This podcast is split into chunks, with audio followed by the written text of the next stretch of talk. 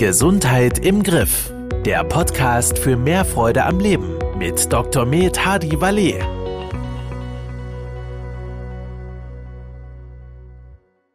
Hallo und herzlich willkommen zu einer neuen Podcast-Folge von Gesundheit im Griff. Mein Name ist Christian Austgen und gegenüber von mir sitzt unser Ernährungsexperte Doktor Hadi Walle. Ich begrüße Sie ganz herzlich, Herr Doktor Walle. Ja, Frau Austgen, ich begrüße Sie auch und ich begrüße auch unsere Zuhörer, die wieder dabei sind.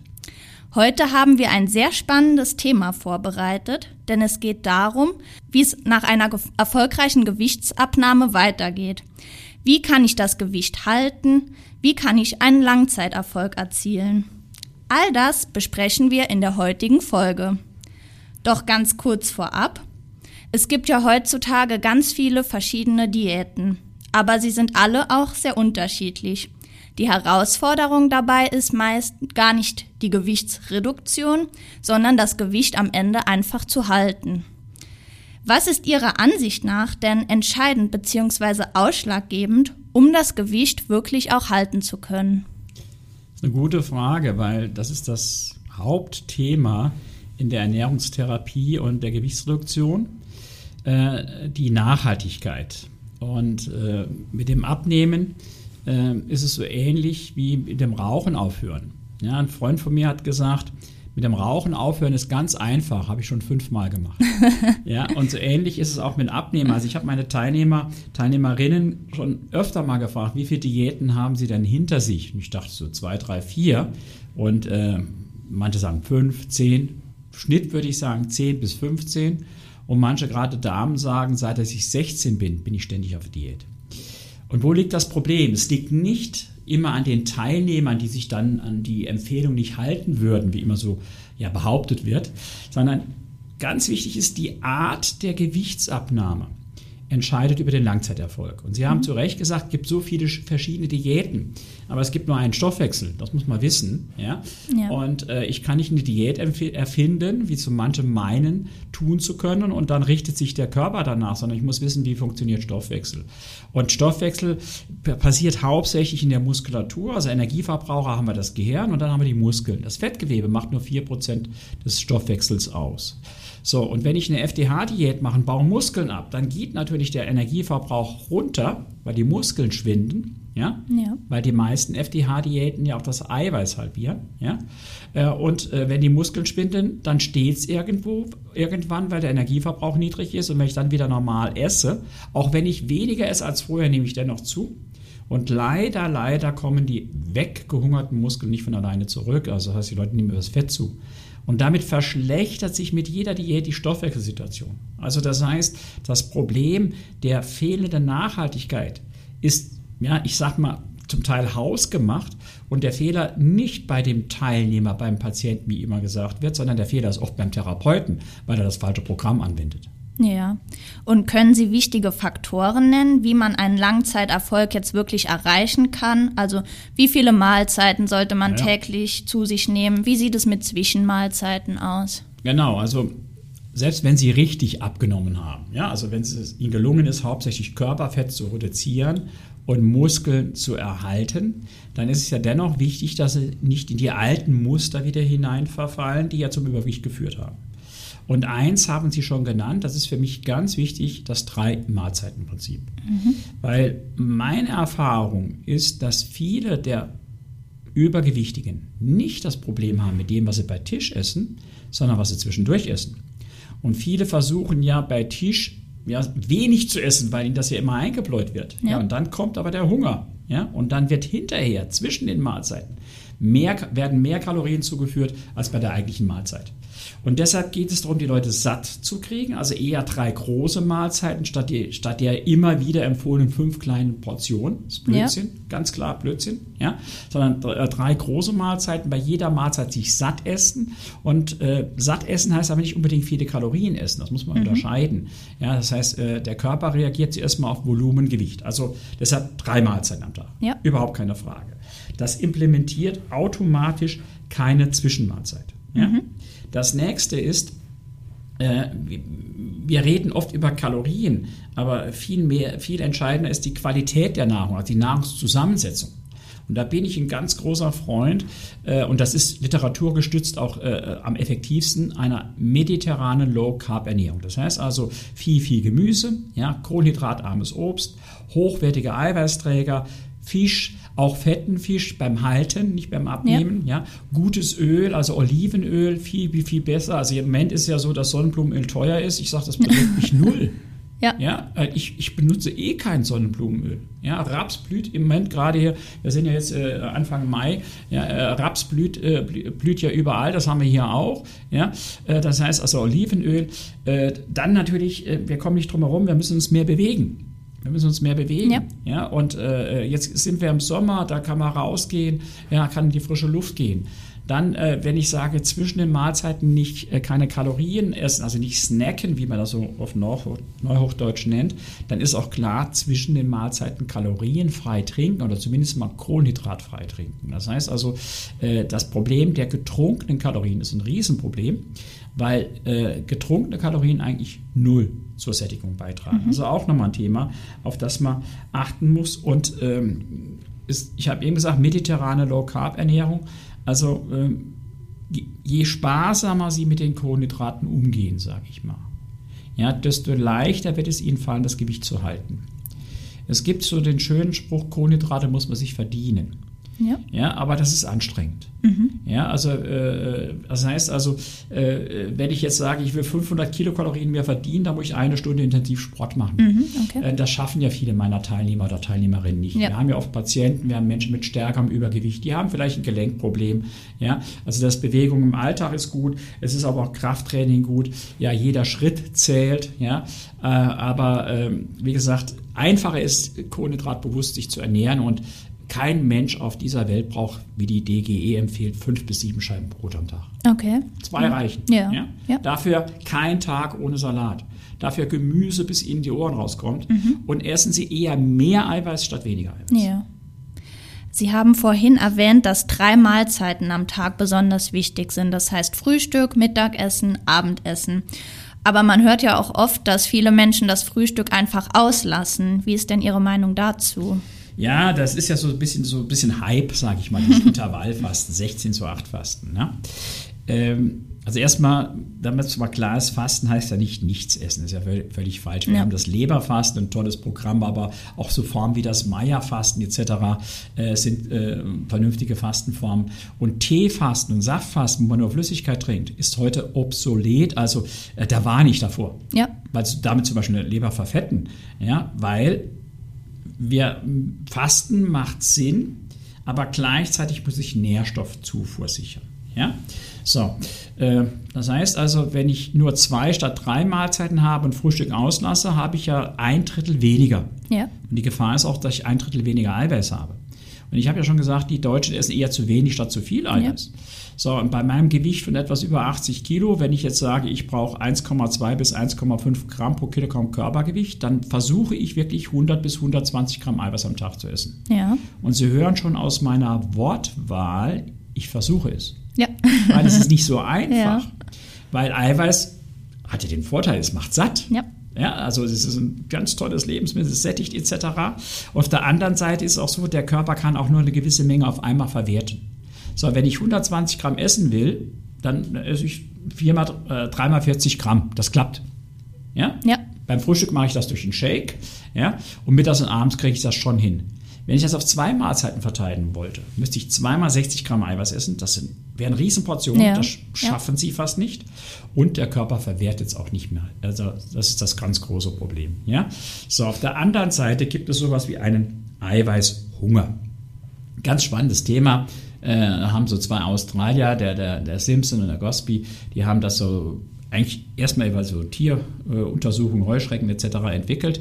Also die Hypothese sagt, wir haben einen Messfühler für Eiweiß im Körper. Und das ist ein, ein Teil des Hungers, also des Antriebs zu essen. Mhm. So, und dieser Antrieb bleibt bestehen, bis Sie das Minimum am Eiweiß, was der Körper zum Überleben braucht, gegessen haben. Ist ja auch logisch. Ja.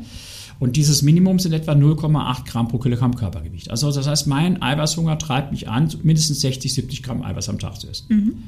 So, und wenn ich jetzt ohne Frühstück aus dem Haus gehe, dann steigert sich der Hunger. Ja. Nach dem Motto, die Zeit rinnt und wo bleibt das Eiweiß? Ja. Ja? Äh, wenn ich, und das ist ein Problem, also zwei Drittel meiner übergewichtigen Patienten, also ich rede mit denen, Studien ist immer Befragung, dann lügen sich die Leute einen in der Tasche, aber im Alltag, über, nach dreißig Jahren weiß ich, was Sache ist. Ja. Ja? Und die sagen, zwei Drittel der Teilnehmer geht ohne Fuschk aus dem Haus. Ist okay. So. Ja, so. Das ist das eine Problem. Dann gibt es Studien, äh, wirklich Meta-Analysen, also Auswertung von verschiedenen Studien, die man quasi dann kumulativ zusammen nochmal auswertet mit am Ende hunderttausend Teilnehmern, ja, auch hochkarätig publiziert im Jahr zweitausendachtzehn. Da kam raus, je öfter ich das Frühstück weglasse, desto höher ist mein Diabetesrisiko. Mhm. Das heißt, mit jeder weggelassenen Mahlzeit steigt das Diabetesrisiko und am höchsten war, wenn an vier oder fünf Tagen der Woche nicht gefrühstückt wurde. So, jetzt haben wir einmal das Intervallfasten, wir haben das Thema Autophagie, wir haben das Thema Fettverbrennung und dann haben wir auf der anderen Seite wieder, ich muss satt sein, ich brauche Eiweiß et cetera. Ja. Ja? Und wie kriege ich diesen Spagat gelöst? Genau. Ja, und da sage ich, den kriege ich gelöst durch ein eiweißreiches Frühstück, das sehr kohlenhydratarm ist, dass ich also weiterhin Fettverbrennung habe, weil Autophagie heißt ja, ich will, ja, ich sag mal, Zellmüll abbauen. Ja. Aber ich will ja nicht ja. meine Muskeln, mein Herz, meine Nieren abbauen, sondern ich will ja Schrott abbauen. Und alles, was sie so längerfristig ablagern, ist im Fettgewebe gelagert. Mhm. Weil alles Wasserlösliche geht ja raus. Ja. Ja? Das heißt also ranziges Fett, sage ich mal, ganz ja. böse jetzt. Also bitte jetzt nicht äh, auf die Goldwaage legen, ja? Aber das will ich loswerden. Und dazu muss ich die Insulinspiegel flach halten. Dazu muss ich die Kohlenhydrate weglassen. Ein Eiweißfrühstück am Morgen erhöht die Thermogenese, also den Energieverbrauch zur Wärmeproduktion um das zwei Komma fünf-fache. Ja. Also mal ganz einfach, ich gehe ohne Frühstück aus dem Haus, ich schiebe Kohldampf, ich esse bis zu vierhundert Kilokalorien mehr, als hätte ich Eiweiß gefrühstückt. Ja? Ich habe weniger Fettverbrennung mhm. und ich baue Muskeln ab. Ja. So. Mache ich mir morgens ein Eiweißfrühstück. Ich liebe den Daystart-Shake. Ja, ich mache die Portion schön groß, dann komme ich auf dreißig Gramm Eiweiß. Dann bin ich satt. Ich esse, ohne mir irgendeine Gedanken zu machen zu müssen, weniger. Ja. Studien sagen, bis zu vierhundert Kilokalorien am Tag weniger. Ich erhalte mein, meine Muskulatur, weil ich ja äh, auf meine hundert bis hundertzwanzig Gramm Eiweiß kommen will. Ja? Ich stille meinen Eiweißhunger. Ja, und ganz wichtig, ich fahre auch noch die Thermogenese hoch, also den Energieverbrauch hoch. Ich nehme also mehr ab, wenn ich den Shake morgens getrunken habe, ja. als wenn ich ohne Frühstück aus dem Haus gehe. Ich nehme mehr Fett ab. Ja? Ja. Wenn Sie ohne Frühstück aus dem Haus gehen, nehmen Sie Muskeln ab. Und ich mhm. habe vorhin gesagt, das ist der Anfang vom Ende. Deshalb halten die Leute auch nicht. Ja. Ja? Und ich habe so das Gefühl, dass dieser Hype um dieses Intervallfasten langsam auch schon wieder zurückgeht. Okay. Da ja. kommt jetzt eher so das Thema, können wir vielleicht noch dazu kommen, zum Scheinfasten oder sowas. Ja. Das ist genau das, was ich eigentlich gesagt habe. Der Körper meint, er fastet, aber ich gebe ihm trotzdem das Eiweiß. Das ja. kommt aus dem engen, äh, aus dem amerikanischen Sprachraum, also so, so ein Italo-Amerikaner, der Walter Longo, hat das äh, so propagiert, Mimicking Fasting. Und in Deutschland sind jetzt ein paar auf den Zug aufgesprungen. Also äh, so ein paar Promis meinen, sie brauchen das nur abzuschreiben, was so, so dieser Forscher Longo da äh, gemacht hat und haben dann Scheinfastenbücher geschrieben. Das ist unser Frühstücksfasten, ist eigentlich die perfekte Form, wie ich nach einer Gewichtsabnahme ohne Stress mein Gewicht halten kann. Und muss man dann sieben Tage in der Woche auf herkömmliches Frühstück verzichten, um das Gewicht halten zu können, oder? Also, ich sag mal Folgendes. Gibt auch, gibt ja zu allem Studien. Ja? Eine Studie hat mal Leute abnehmen lassen, allein durch Diät. Und ja. dann hat man die, die die Ernährungsumstellung, also geschult, alles so üblich gelernt haben, ja, hat man die in zwei Gruppen geteilt. Und die einen sollten mit ihrem Wissen das Gewicht halten. Mhm. Und die anderen sollten morgens einen Shake nehmen ja. und versuchen, das Gewicht zu halten. So. Und da war es so, dass die Menschen, die mit ihrem, also die konventionell abgenommen hatten und auch durch normale Ernährung ihr Gewicht halten sollten, das gelang denen auch. Mhm. Aber knapp über fünfzig Prozent nur, also ja. fast die Hälfte, mehr als vierzig Prozent hat wieder zugenommen. Ja? Ja. So. In der anderen Gruppe, die haben immer gesagt, du darfst morgens Frühstück, also einen, einen Shake hat man die gegeben, ja. also ein Eiweißfrühstück, haben über achtzig Prozent ihr Gewicht gehalten und um weniger als zwanzig Prozent haben wieder zugenommen. Also, okay. was ich damit sagen will, es gibt Menschen, die können durch normale Ernährung ihr Gewicht halten, mhm. aber nicht jeder. Ja. Und es gibt auch Menschen, die können trotz Eiweißfrühstück auch zunehmen. Ja. Weil das ist auch wie beim Intervallfasten. Am Ende des Tages zählen immer die Kalorien. Was ja. will ich damit sagen? Ich habe Teilnehmer, die machen viermal, am, viermal die Woche so einen Shake ja. und dreimal die Woche frühstücken sie normal. Mhm. Ja, die meisten meiner Teilnehmer machen diese fünf plus zwei Formel. Was ja. heißt das? Unter der Woche, wenn es schnell gehen muss, weil ich eh Frühstück nicht genießen kann. Also vom Montag bis Freitag ist morgens so ein Shake auch einfach bequem. Ja. ja, wenn ich morgens Sport mache, ich mache gerne Frühmorgensport, weil da die Fettverbrennung besser ist und weil ich ja abends oft Seminare habe, äh, dann trinke ich hinterher einen Shake. Das ist genial. Das setze ich mich nicht hin und fange da mehr an, irgendein Frühstück zu machen. Mhm. Aber am Wochenende, wenn ich Zeit habe oder wenn ich im Hotel bin, wenn ich ein Buffet habe, wenn ich Eier, Lachs, Quark, Hüttenkäse, äh, wenn ich das alles essen kann, magern Schinken, ja, wenn das alles da ist, dann genieße ich ein Frühstück. Also das heißt, Sie haben so, so, so einen Eiweiß-Shake, diesen Daystart-Shake zum Beispiel, äh, als Tool, als Werkzeug, dass Sie dann so einsetzen können, dass Sie sagen, Mensch, jetzt bin ich da, wo ich will, es ist Sommer, ich bewege mich viel, ich Ich ernähre mich gesund, dann machen Sie das vielleicht nur drei, viermal die Woche. Und wenn Sie dann sagen, nee, ich will jetzt nochmal zwei, drei Kilo runterschaffen, können Sie auch mal sieben Tage die Woche machen. Aber im Mittel fünf plus zwei, unter der Woche Frühstücks, Frühstücksfasten, am Wochenende Frühstücksschlemmen. Ja. ja. ähm, oftmals nehmen Menschen ja auch während der Wechseljahre ähm, zu, im Alter, durch Medikamente, nach einem Nikotinverzicht zum Beispiel. Kann Daystart da auch helfen? Ja, also das Frühstücksfasten äh, ist ja zum Gewicht halten, Weight Maintenance, also Erhaltung des Gewichtes. Nach einer Gewichtsabnahme, ja. haben wir eben gesagt. Ja. Ja? Das andere Problem ist aber, was Sie richtig ansprechen, es gibt halt Situationen, in denen ich, ohne dass ich mein Ernährungsverhalten und Bewegungsverhalten ändere, zunehme. Ja. Das ist die hormonelle Umstellung zum Beispiel in den Wechseljahren. Ja? Das ist aber auch die Veränderung des Stoffwechsels nach einem Rauchverzicht. Das kann aber auch sein, dass ein Patient zum Beispiel Medikamente kriegt, die Gewichtszunahme macht. Also Sie haben zum Beispiel einen Rheumaschub und brauchen Cortison. Mhm. Das kann ja auch, macht ja auch Gewichtszunahme. Ja. Ja? Oder Sie haben bisher regelmäßig Sport gemacht, haben sich verletzt und haben jetzt, was ich, sechs Wochen einen Gips oder sowas. Ja.